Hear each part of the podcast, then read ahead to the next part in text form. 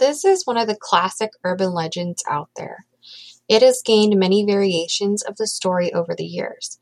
Some say that the parents told the babysitter to put the baby in the bed and the turkey in the oven, and the babysitter misheard these instructions and places the baby in the oven and the turkey in the bed. Others claim that the baby wouldn't stop crying and it drove the babysitter mad, so she cooked it.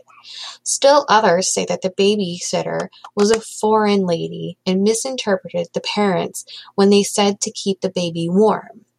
And some stories claim it's a sibling that places the baby in the oven. But no matter what version you hear, it always ends with the baby in an oven of some kind.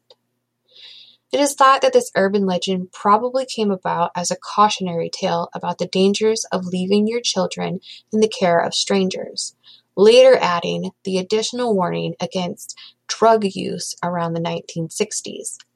Around the 1960s and 70s, this story was circulating as a true event. However, it is suspected that it was a way to spread the anti illicit drug use message.